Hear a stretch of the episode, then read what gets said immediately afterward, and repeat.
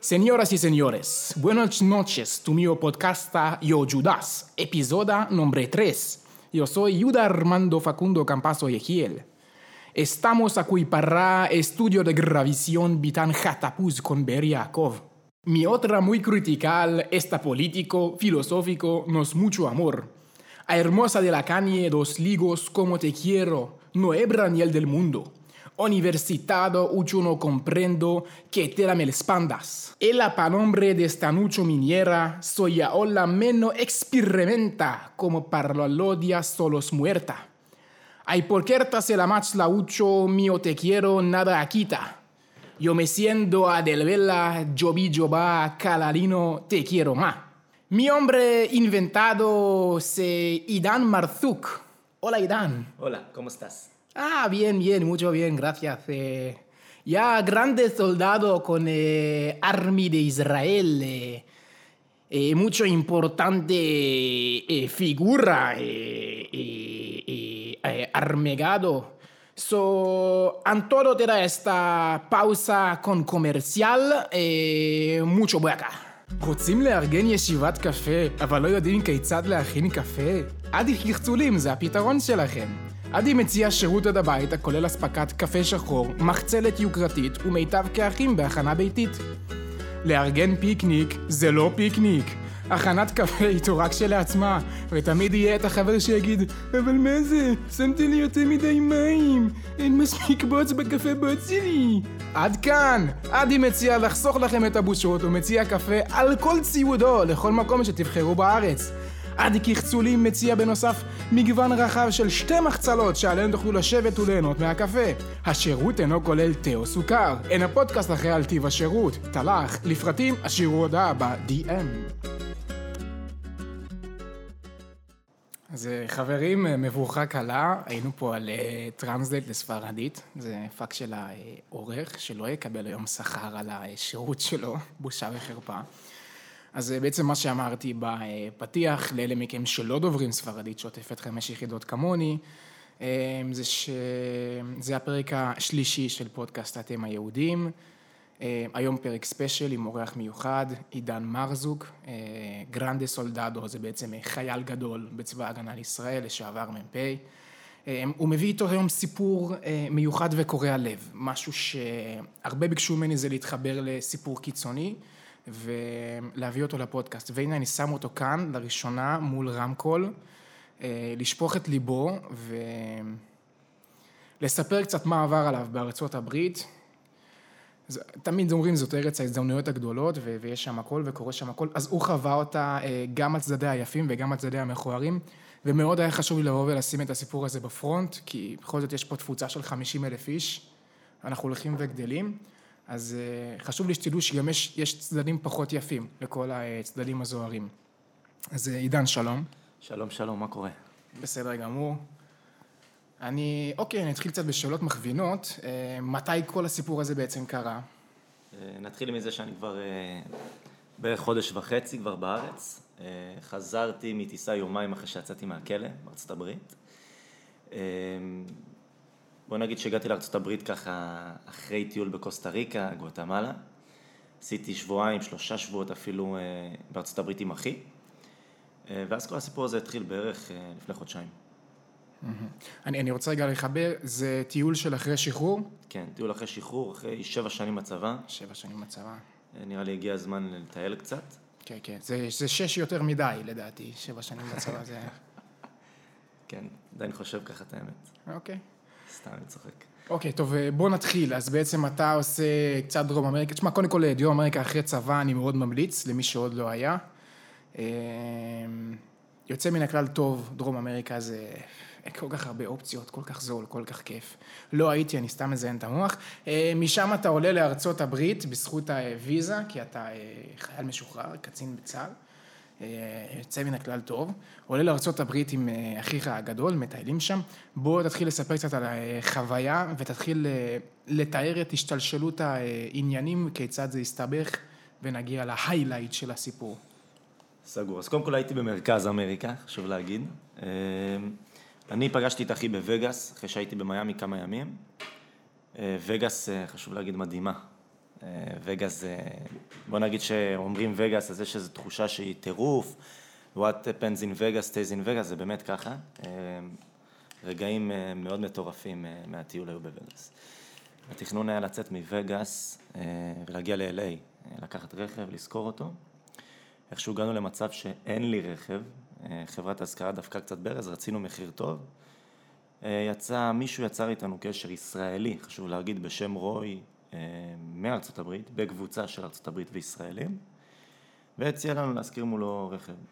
אנחנו מדברים על קבוצה בפייסבוק, לא איזה משהו רשמי, לא איזה סוכן שעומד מחוץ לחנות. נכון, נכון. זה הטעות בדיעבד כביכול. אז אתה אומר כבר דגל אדום ראשון שלא... כבר דגל אדום עונף, אבל זורמים. איכשהו בטחתי בבן אדם. כן, וייב של טיול, אני מבין. וייב של טיול, אתה פחות חושב. סוחרים את הרכב, יש איתו קצת בעיות על הביטוח, על הרכב, בסוף כן מראה לנו את הביטוח, הכל, ויוצאים לווגאס, 4 שעות נסיעה, סליחה, מווגאס ל-LA, 4 שעות נסיעה, ומוצאים את עצמנו פעם ראשונה נעצרים. עכשיו, לכל מי שמאזין לנו עכשיו ומדמיין נעצרים, אז לא לדמיין איזה שוטר בשם שמעון, שבא ואומר, חבר'ה, בואו תעצרו את הרכב. זה היה, כמו שרגע נלך לסרטים האמריקאים, אז בדיוק ככה, 4 ניידות מעלינו, שוטגנים, אקדחים שלופים, ואח שלי כאילו אומר לי, אח שלי נהג באותו רגע, אומר לי, מה קורה פה? אני אומר לו, אחי, לא יודע, אבל לא יודעים, ואז מתחיל כבר הקול של השוטר שמדבר 30 מטר לפחות ממך, הם לא מתקרבים, אני מזכיר שוב, נשקים שלופים עלינו, אני ואחי יוצאים ידיים באוויר, חצי מתפשטים מולם באמצע כביש, יורדים על הברכיים, ואז נכנסים לניידת עם אזיקים, שאנחנו בהלם.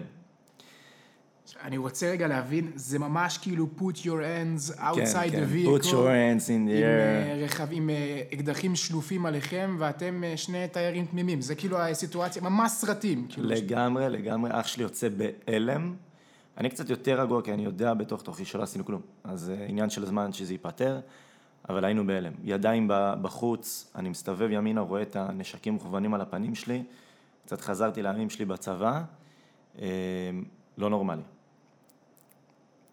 אז מפה בעצם הם לוקחים אתכם בניידת? זהו, אז מפה הם לא לוקחים אותנו, אנחנו בניידת מתחילים לייצר איזה שיח על זה שלקחנו את הרכב לישראלי, שכרנו, הם התחילו להגיד שעקצו אותנו, זאת אומרת, הם מכירים סיפורים כאלה, הם אומרים, יש פה עקיצה, הרכב דווח כגנוב, בוא נגיד, גנבתם את הרכב, בין אם עשיתם את זה או לא, זה לא מעניין, עד שהצלחנו כן לשכנע אותם לערב את בעל הרכב, שהצלחנו לשכנע אותם לערב אותו, התקשרנו אליו, אז הוא אמר שזה מזמן, זה טעות, זה דווח 4 חודשים לפני כן, הוא כבר ביטל את זה בווגאס, חשוב להגיד שהרכב רשום בווגאס, ואיכשהו מפה לשם החלפנו סטורים וסרטונים עם השוטרים, ומאקדחים שלופים, כבר עשינו סרטון כזה, תודה, ואוהבים אתכם, ושחררו אותנו להמשך החיים, וזה כביכול הפרק הראשון והקצר מהסיפור של המעצר. שעד עכשיו, אני חייב להגיד, זה נשמע מגניב, חוויתם כאילו את החלק... זה מגניב, ויצאנו שם שמחים, חשוב להגיד, יצאנו שמחים. אם הייתי רואה את זה ככה, זה כאילו ממש סצנה של כאילו put your hand outside the vehicle. and get outside, זה מגניב כזה, אני אוהב את זה, אוקיי. כן, אתה גם מעריך את זה, שאתה מבחינתך זה חוויה אחת פעמית, זהו, אתה גם יודע שזהו, זה טעות, זה לא יקרה שוב, זה היה מגניב. אבל, אלא אם כן היא לא חד פעמית. בדיוק. ואז יש פה טוויסט. נכון, ופה הטוויסט. בחורה בשנות ה-20 עד 30 לחייה, רוצה לגור בדרום תל אביב, מוכנה להתפשר על סטנדרט ניקיון נמוך עד בינוני, יש לנו דירה בשבילך. אם כן, הדירה בתל אביב מפנה חדר אחד גדול עצום, 100 מטר רבוע, עדי גילפז עוזבת ומשה ואלעד מחפשים שותפה חדשה, אז אם את רוצה לגור בדרום תל אביב, יש לך חברות עם דופק ו$2,000, צרי איתנו קשר ב-DM ואנחנו כבר נפנה אותך לאנשים הרלוונטיים. תודה רבה, נמשיך את הפרק. אז אנחנו חוזרים לחלק השני, ובעצם הג'וס, פה אנחנו מגיעים כבר לעניין של הסיפור. עצם העניין, זה העצם של הכלב. אז מרזוק, אתה עכשיו חולפים שבועיים בעצם מאותו אירוע. אתה נוסע חביב וטוב לב ברחבי ארצות הברית, עם אותו רכב, חשוב לציין. לא חשבת להחליף, שאוקיי, זכותך, לא חשבת ליצור קשר עם העורך דין שלך בארץ, שזה אני, ואתה בעצם נוסע רגיל. אז בוא תספר לי ככה, אחרי שבועיים, איפה מגיע הטוויסט השני שבעצם הופך פה את כל העלילה? סגור, אז קודם כל, כן, אני קופץ קצת קדימה, טיילנו ב-LA, טיילנו בסן פרנסיסקו, נסענו כמה ימים לסן פרנסיסקו, ומסן פרנסיסקו חזרנו לווגאס, להופעה של ברונו מרס, הופעה מטורפת, ואז מפה דרכנו נפרדות שלי ושל אחי, חשוב רגע לדייק בפרטים כדי שיבינו את המשך הסיפור. אחי נשאר בווגאס, אבל הטיסה שלו חזרה היא מ-LA. אני החלטתי לחזור ל-LA, הופעה של מרון 5, משחק NBA וכאלה, ובידיעה שהוא תוך 3 ימים מווגאס חוזר ל-LA לשדה ישר, ישירות עם איזה ידידה שהוא הכיר שם. עכשיו צחקנו על זה שפתאום הידידה תדפוק לו איזה שף, אז אני אצטרך לנסוע מ-LA חזרה לווגאס, להביא אותו באמצע הלילה. צחקנו על זה, לא האמנתי שזה יקרה. בכל מקרה, אז אנחנו בערך שבועיים, כן, אחרי, בין 10 ימים לשבועיים, ואני מוצא את עצמי ב-10 בלילה מקבל טלפון מאחי, חשוב להגיד זה לילה לפני שאני מחזיר את הרכב, זאת אומרת 10 בבוקר, אני מחזיר את הרכב לאיזה ישראלי שמכיר את הישראלי ב-LA, 10 בלילה אחי אומר לי, תקשיב, הידידה דפקה לי שף, היא לא לוקחת אותי לשדה ב-LA, בוא קח אותי. כמובן שמבאס זה, אבל כמו שאמרנו, רוח של טיול, הכל בזרימה. הכל זורם, הכל זה. יוצא מההוסטל, משאיר את הדברים שלי בהוסטל ב-LA ופשוט נוסע, שם מוזיקה בכיף שלי, נוסע לווגאס, אחרי 2 בערך אני עוצר בתחנה שמתברר עכשיו בדיעבד שזה אותו אזור שבו נעצרנו, זה אותו מחוז עם אותם שוטרים, אותו מרחב של שריף כביכול. הברק מכה פעמיים. בדיוק, אנחנו מדברים על 12:30 בלילה, אני שותה קפה, שם את הראש ויוצא לדרך שוב, אחרי שזה, אומר לאחי, נשאר לי 2, אני בדרך אליך. ואז המצב הוא שאני נוסע לבד, ופתאום 4-5 רכבים ניידות מאחוריי, וכמובן שהתגובה היא לא אותה תגובה, כי אני כאילו אומר, אוי, עוד פעם אותה טעות במערכת. אותו תסריט, עוד חוזר הניגון. אותו תסריט, זה כבר לא מעניין, בדיוק, אני כאילו יושב שם ב...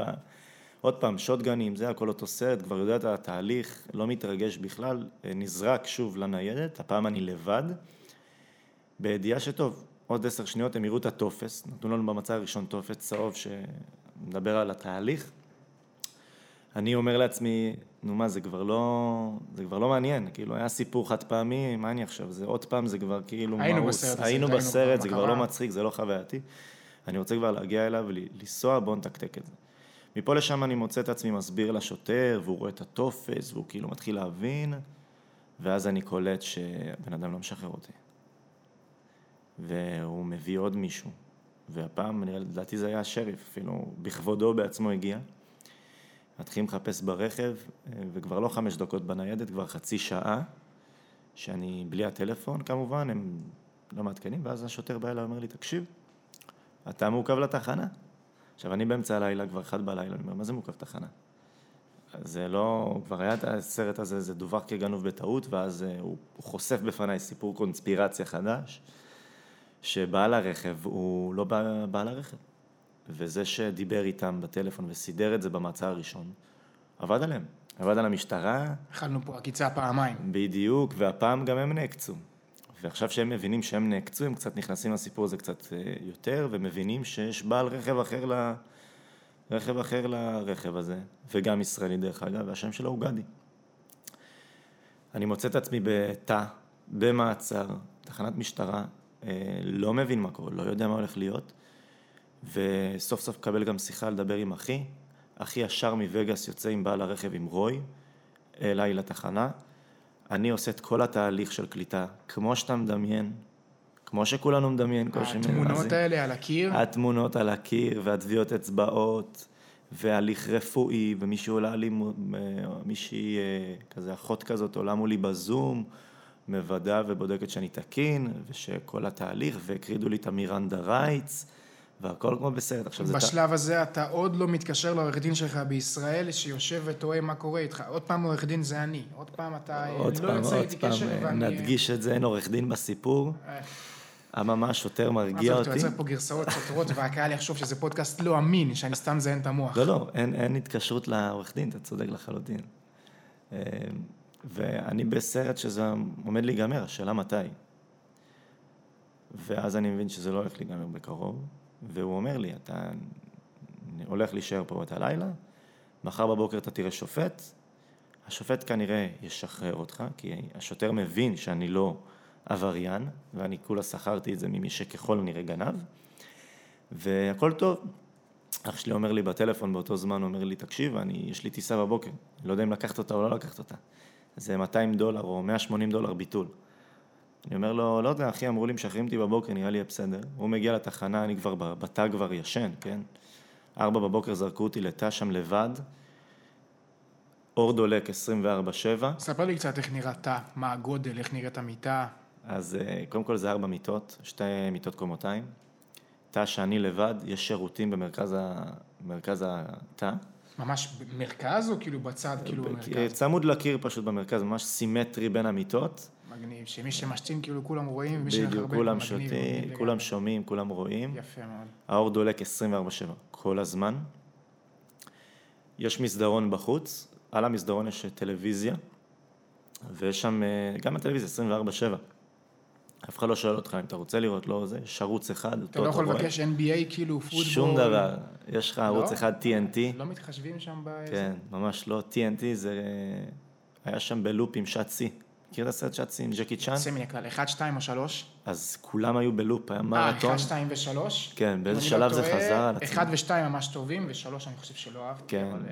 בסדר, לפחות קיבלת זה שם, זה מחל להיות הרבה יותר גרוע. לא, לא, ברור, ברור, יש פה חשיבה שהכל טוב, חשוב להגיד, בשלב הזה אני בסדר, אמרו לי שאני אראה שופט. טוב, אז אנחנו מדברים כבר 4:00 לפנות בוקר, אני בתא, הולך לישון, עכשיו חשוב רגע להגיד, הדבר שהכי נסרטתי עליו זה הארוחות. 4:00 בבוקר זה ארוחת בוקר, זאת אומרת שאני הלכתי לישון, קיבלתי ארוחת בוקר. 10 זה כבר ארוחת צהריים, ו4 בצהריים זה ארוחת ערב. מה אוכלים בכלא בארצות הברית? צ'יזבורגרים, צלעות חזיר? אז לא, זה חשוב להגיד, 2 לחמים. ושקית חמת בוטנים, ומדי פעם מפרגנים בתפוח. זה בגדול. זה ארוחת בוקר. זה ארוחה כל הזמן. לא, אבל צהריים, אנחנו צריכים חלבון. אז אנחנו צריכים חלבון, הם לא מביאים חלבון. הארוחה היחידה שהייתה שונה, וזה ככה הסיפור, אני ככה מתגלגל, אני כבר יום בכלא, יום בתא, סליחה, 24 שעות מלאות, ואני לא עושה כלום, כותב, הביאו לי עיפרון כזה 2 סנטימטר, מלא דפים, העיפרון לא מספיק לדף אחד, אבל אין להם, כאילו, הם לא מביאים לך יותר.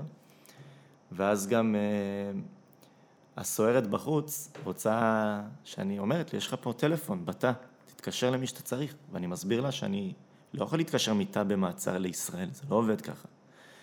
לא, תנסה, תתתתתתתתת, עכשיו גם אין לי את המספרים, אז היא כל פעם מגניבה לי את המספרים, כאילו בשושו, כאילו זה לא בסדר שזה.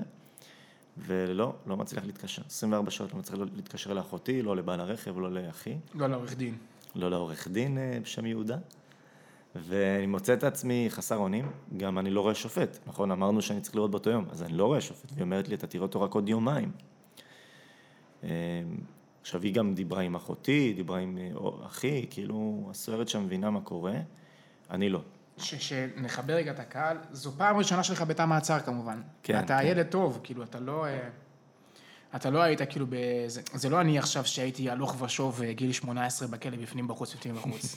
מי שרואה את זה פעם ראשונה, בטח במדינה זרה, אז הוא מקבל את הכל בעוצמה הרבה יותר חזקה, כי החשש, בטח שאתה לא נמצא בארץ, מי אתה בכלל? אתה פח אשפה, ובטח בכלא בחול. אז אז אנחנו מגיעים עכשיו לשלב שבעצם מעבירים אותך מתא המעצר לתא מעצר אחר, משהו יותר פחות זמני, יותר קבוע כזה. בדיוק. אומרים לך, אנחנו הולכים להשחיל אותך חבל על הזמן שמה, ולא להפיל את הסבון. זה כאילו המסר. לגמרי. חשוב להגיד, מי ששומע אותנו ומבין רגע מה זה סרט אמריקאי, נמלטים כזה, סדרה אמריקאית, תדמיינו את זה. זה היה ככה לחלוטין. הנראות, האווירה הכללית, הסוערים, זה הסיפור. זה לא איזה תא בתל אביב כזה נחמד תל אביבי, אלא אנחנו מדברים על אמריקה, ארצות הברית, סטייל מייקל סקורפילד כזה. אני מוצא את עצמי 24 שעות בתא, 4 בבוקר, מעירים אותי, מביאים לי לאכול. הפעם זה לא היה 2 לחמים, זה היה ואפל בלגי וחזיר. אתה לא אוכל חזיר. אני לא אוכל חזיר, זה היה בטעות, נגסתי בו, שבתי, זה... לא הבנתי מה זה. א', אתה פסול, ב', יכלת לבקש מייפל, אם אני לא טועה, ויש להם תחליף לה, אבל בסדר, לא משהו. מייפל ביקשתי, זה מגיע עם מייפל, אבל...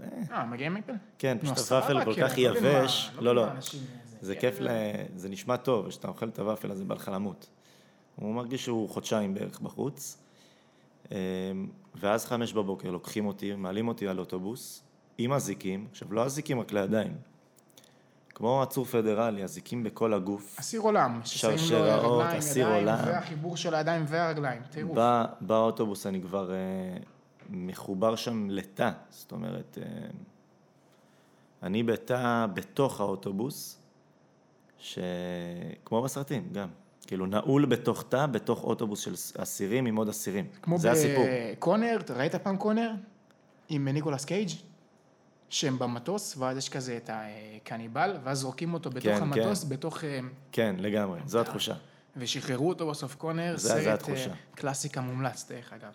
אז אוקיי, מעניין. כן, זו התחושה, ואני מוצא את עצמי בדרך לעוד בית מעצר, עכשיו אני קצת אקדם את הסיפור, אני מגיע לבית מעצר אחר גדול יותר, חשוב להגיד, ענק. והפעם אני לא מקבל תא, אני נמצא בתא המתנה עם עוד פושים, פעם ראשונה גם יושב עם פושים, עכשיו שוב, זה לא פושים ש... זה לא איזה ילד בן 17 מהסינים עשיתי שככה רב מכות עם איזה אחד מילוד. בוא נגיד, זה אנשים שמואשמים בתקיפות מיניות קשות, תקיפות עם נשק קשות, אירועים פליליים חמורים, אנשים שעשרות שנים היו בכלא ויצאו, אתה יודע, עצרו אותם שוב. אבל הארדקור, ואתה תייר ישראלי. ואני תייר ישראלי. שהזכיר רכב גנוב. שהזכיר רכב גנוב, ואנחנו צוחקים. אני מוצא את עצמי בסיטואציה שאני צוחק עם... אמריקאים, כשאני מדבר איתך אמריקאים, זה לבנים, אספנים, לטינים, שחורים, מקועקעים כולם, זה הדיבור, ואני ישראלי חמוד, צוחקים. לא עשית שם שום מהלך כזה של הפגנת כוח? שום דבר, לא היה צורך, זה היה מאוד... נגיד לך, מהניסיון שלי, בטח בכלא זר, בכלא ישראלי יוצא לעשות את זה הרבה. הייתי נכנס לתא, רואה את הבן אדם הכי גדול שנמצא בתא, ניגש אליו ואומר לו שלום ושם לו אגרוף לפנים. עכשיו, זה הפגנת כוח שידעו שאני ה-badass motherfucker של התא, שאף אחד לא יחשוב להתעסק, כי יש לי שפיצים באזורים שבכלל לא מדמיינים. זו טקטיקה אחת, אתה בחרת לצחוק, שזה זכותך. זו טקטיקה מעולה, אבל נראה לי שלא הייתי יוצא בחיים עם הטקטיקה הזאת שלך. חשוב להגיד שברגע שאתה מדבר והכל טוב, הם זורמים. שוב, זה לא תא בכלא עכשיו 20 שנה, כן? זה תא המתנה, כולם מחכים לתאים. אז אני מוצא את עצמי מ-6:00 שמה, עד 6:00 באותו תא, קר, כבר הספיקו להשים לי מדים, זה הרגע שבו באמת הרגשתי, אסיר מן המניין, שמו לי מדים, לקחו לי את הדברים הפעם. מדים כתומים? מדים כתומים. כמו בכלא 6. כמו בכלא, לגמרי, לגמרי, כמו בכל כלא שאנחנו מכירים. שם כבר הרגשתי שזהו, זה טירוף, ואני לא יודע מתי אני רשופט, זאת אומרת, לא יודע מתי אני יוצא, ואני גם לא יודע מתי אני אקבל תא. 6:00 מגיע, לוקחים אותי לעוד תא מעצר. עוד פעם, אוטובוס, 1.5 שעות נסיעה, אזיקים, תא, כל הפרוצדורה. הפעם הייתה בחורה פושעת בתוך האוטובוס. ככה דואגים מאוד שלא תראה בחורות. גם אותה, אתה לא מצליח לראות. הם מכניסים אותך, נועלים אותך, ואז מכניסים איזה דלת צדדית בחורה. יש איזה עניין שם. ואז אני מוצא את עצמי מגיע לעוד תא. ושוב, מה שעובר לי בראש באותו זמן, מה עם השופט, מתי אני יוצא? מה קורה עם אחי? הוא בארץ, לא בארץ, מה עם הרכב? ברכב יש לי את הלפטופ שלי, את המצלמה שלי, כסף. כל הציוד, כל החיים שם. כל הציוד שלי בהוסטל בכלל, 3 שעות משם כבר, אני במחוז מחוץ לאלי. החוויה עצמה כלעצמה לא כזאת גרועה, אבל היא הזויה. אני אומר לעצמי, אנשים לא יאמינו לי למה שקורה פה. לא יאמינו. כל מי שמקשיב איזה מדמיין, מה שאתם מדמיינים, כמו בסרטים, זה לחלוטין. האמריקאים הסוערים, כזה הרצון שלהם להפגין כוח, הצחוקים בבין לבין, הפושים שיושבים ומחכים ומתעצבנים ומקללים, זה. במגוון האתני שנמצא שם בתוך הזה. במגוון האתני האמריקאי לחלוטין. נתנו לך את כל החוויה, נתנו לך את כל הזה. צחקתי על זה עם הסוהרים דרך אגב, שזו חוויה ענקית מבחינתי. גם היו כאלה שאמרו שאני ישראלי והתחילו להוציא ממני מילים בעברית ככה סוהרים, ככה בצחוק. התלהבו על זה. חשוב להגיד, הייתי בתא השלישי מ-19:00 עד איזה 22:00, פתאום 22:30, מגיעים אליי, אומרים לי מרזוק, כזה באים אליי מרזוק. כזה, כן, אני כבר תעיף אותי מפה, כבר זהו, נגמרו האנרגיות, אני עייף, לא קיבלתי עדיין תא, אני בתא המתנה כבר כל היום. אומרים לי, you're released, you're released now, go, go, ככה, אמרו לי, go, קח תופס, תעלה למעלה, קח את הדברים שלך ועוף מפה. עכשיו, אני מאושר ברמות היסטריות, זהו, אני יוצא וכיף, והכל טוב, ואני מבסוט, וצחוקים, וזה עם התא שלי, צוחקים ושמחים בשבילי, ואז אני מקבל את התופס, ואומר לי, אתה, יש לך תאריך למשפט? אני כזה מעולה, היום, מחר, מתי? עוד חודשיים. אני מסתכל על התאריך דצמבר, ואני כאילו, מה עוד חודשיים? חבר'ה, אני תייר, אני זה, אף אחד לא מקשיב, זה לא מעניין אף אחד. מי שלא מבין את השפה המשפטית, ברגע שנותנים לך זימון למשפט בארצות הברית, ספציפית במחוז אליי גם, זה אומר שאתה לא יכול לצאת מגבולות המדינה. אתה מחויב מבחינת חוק להישאר בתוך גבולות המדינה, אחרת אתה נחשב נמלט. ומרזוק יסיים, ואז אני אגיע לחלק שלי שאני מסביר בעצם מה נעשה מאחורי הקלעים, כדי לפתור את התסבוכת הזאת. אולי, אז אני ארוץ קצת קדימה, אני מוצא את עצמי באמצע הלילה, מנסה לחזור להוסטל, חוזר, לא רוצים לתת לי עוד לילה בהוסטל. איכשהו נפלט לי שהייתי במעצר, זה קצת החשיש אותם, אז לקחתי את הדברים, הלכתי להוסטל אחר, ואני אומר לעצמי, מה אני עושה? אמרתי, טוב, לא מעניין, אתה לא עושה כלום. הולך לאכול מקדונלדס. אכלתי מקדונלדס, העליתי גם סטורי, הייתי מאוד... יצאתי מהמעצר מאוד, איך אומרים, לא יודע, דרמטי, מרוגש, קצת מתוסכל. רווי חוויות. רווי חוויות, העליתי סטורי מאוד מעורפל, מאוד לא ברור. בערך 100 הודעות אחרי הסטורי הזה, באותו ערב, 100 הודעות, אין לי הרבה עוקבים שמכיר אותי. קצת לא מתכנס בוואטסאפ, רשת גועשת, מה קרה, מה זה, ואתה לא רוצה עכשיו לענות לאף אחד. רק לתקוע את ההמבורגר וזה. בדיוק, ואני במרחק של יומיים מטיסה לארץ. אני אומר, מה קורה? מה אני עושה? ואז אני מספר לאמא, לאחי, והם כאילו, אני מבין שאחי בארץ כבר. אני מבין שאני צריך את הציוד שלי מהרכב, ואני מבין שאני לא יודע מה לעשות.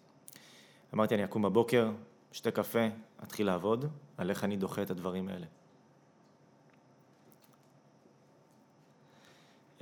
אז אני רוצה לדחות את הדברים האלה, יום למחרת אני מוצא את עצמי בשיחות, במראטון, שיחות טלפוניות, עם כל העולם ואשתו, עם הבית משפט, עם התובע המחוזי, עם עורכי דין ישראלים, אמריקאים, עם אחי, שהיה לו כזה איזה ויכוח, שהוא אומר לי, תתחיל להתכונן, אתה הולך להיות חודשיים ארצות הברית, תתחיל להפנים את זה. אני אומר לו, לא, אני לא מפנים את זה, ואתה תתחיל גם לעזור לי, כדי שזה לא יקרה. התחיל לכתוב פוסט, כבר כתב, תייג את יאיר לפיד, התחלנו כבר לחשוב קדימה, ממש כמו הזוג מורדי, התחלנו לחשוב קדימה, קצת סטיין למייס הסחר. לא פחות ולא יותר. ואז אני מצליח ליצור קשר בארבע בצער עם עורך דין, עם הסנגור הציבורי של המחוז, שסוף סוף חוזר אליי, ופשוט אומר לי, הכל טוב, אף אחד לא יגיש עליך תביעה, כנראה גם לא יגישו. גם לא אמרתי, גם החתימו אותי להישאר בקליפורניה, אמר לי, אל תדאג, החתימה הזאת לא מעניינת אף אחד, כרגע אין לך תביעה, אין לך משפט, אתה יכול לקום וללכת, ואני במרחק כבר של יום וחצי מטיסה, זאת אומרת, אני בארבע בצהריים מדבר איתו, ויום לאחר מכן אני כבר בטיסה. אז בוא נגיד ששם כבר יצא המיץ והאוויר, והבנתי שאני חוזר לישראל. אז בעצם no charge על הקייס הזה. אני רוצה להגיד שבמקביל בארץ אני עושה מאמצים כבירים. כל הלילה אני בשיחות עם ה-DA.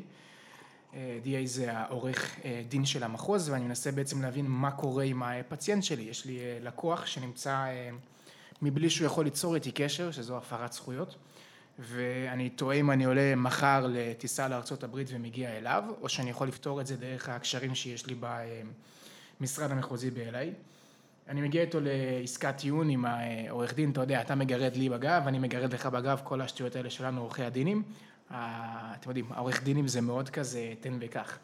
אז מגיעים לסוג של עסקה כזה, ככה במחשכים, מצליחים לסגור את הדיל הזה, ומרזוק יוצא לחופשי. כמובן שאני לא לוקח קרדיט, כי זה מאוד לא...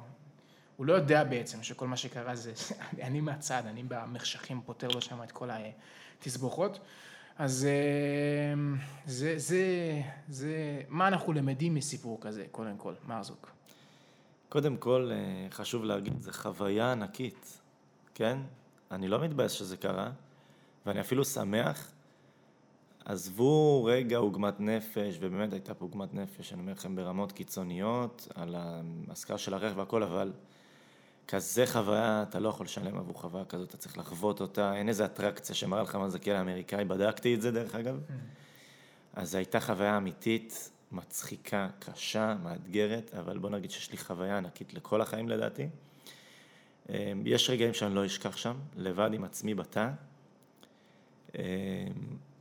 ואני ידעתי בתוך תוכי שברגע שאני אצא אני הולך לספר על זה ואנשים יהיו בהלם. ואני לא אצליח להעביר לגמרי את התחושה, וגם לדעתי גם הפודקאסט הזה לא הצלחנו לגמרי להעביר את התחושה, זה מובן, אבל חוויה כזאת היא לא הייתה לי בחיים, וקשה להאמין, נראה לי התעלתה על כל דבר מטורף שחוויתי, וחוויתי המון בטיול, אבל דבר כזה עוד לא היה. אבל חבר'ה, להשכיר רכבים מחברות, זה הדגש, או פשוט יותר החיים, או פשוט לברוח שהמשטרה מגיעה, זה גם אחלה אופציה. אלא אם כן, יש להם מלא שוטגנים. המון, יש להם בכמויות, משהו מוזר. כן, חברים, תישארו באמת עם החברות המורשות, יותר כסף, אבל קונה לכם ראש שקט. תודה רבה, עידן מרזוק, נעמת לנו מאוד. תודה רבה. השארת אותנו. תודה רבה לעורך ולמפיק שלנו, אדי מזרחי, את הסאונד ערך, אסף רע פפורט. תודה ליועץ המחוזי מארצות הברית, דניאל וסברגר, שנתן לי את התמיכה מרחוק. ייעוץ ותמיכה אמורה לי את עירן לוי, אני הייתי יהודה יחיאל, נתראה בשמחות אמריקאיות ואחרות.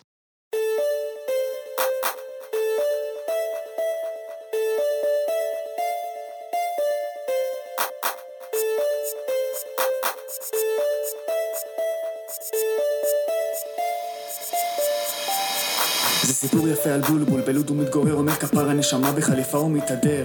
זה סיפור על בולבול, אספר על המייק, והכיפה שלו בכלל זה כובע של נייק. שלטון מה קורה בבולבול, התיישיב חוואלק, מעלה תמול על האינסטו, שום צ'ייסר, ערק, דלק. החוי הזה בולבול מהשכונה, הולך על הביצים, מקלל כמו מג'נון. אל תבוא עליו אחי, זה בולבול עצבני, תקור אותך עמוק בלב, ברק הלחן יווני. ברק הלחן יווני. הוא מצביע שס, אף אחד לא חס, הוא בולבול אס, זה בולבול אס. זה סיפור יפה על בולבול שלא אוהב את החוק, אם תדבר לו יפה הוא יוריד עליך בלוק, מוכר קוק, לזרחית ולא רוק, ואם יתפוס אותו מנאייק עם גבר הוא ישתוק.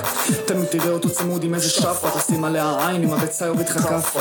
הוא ישב על רצח, קיבל כדור במצח, ואם תלשין לבטח כבר אותך בשטח. הוא מצביע שס, אף אחד לא חס, הוא בולבול אס, זה בולבול אס. הוא מצביע שס, אף אחד לא חס, הוא בולבול אס, זה בולבול אס. מצביע שס, לא חס, בולבול אס.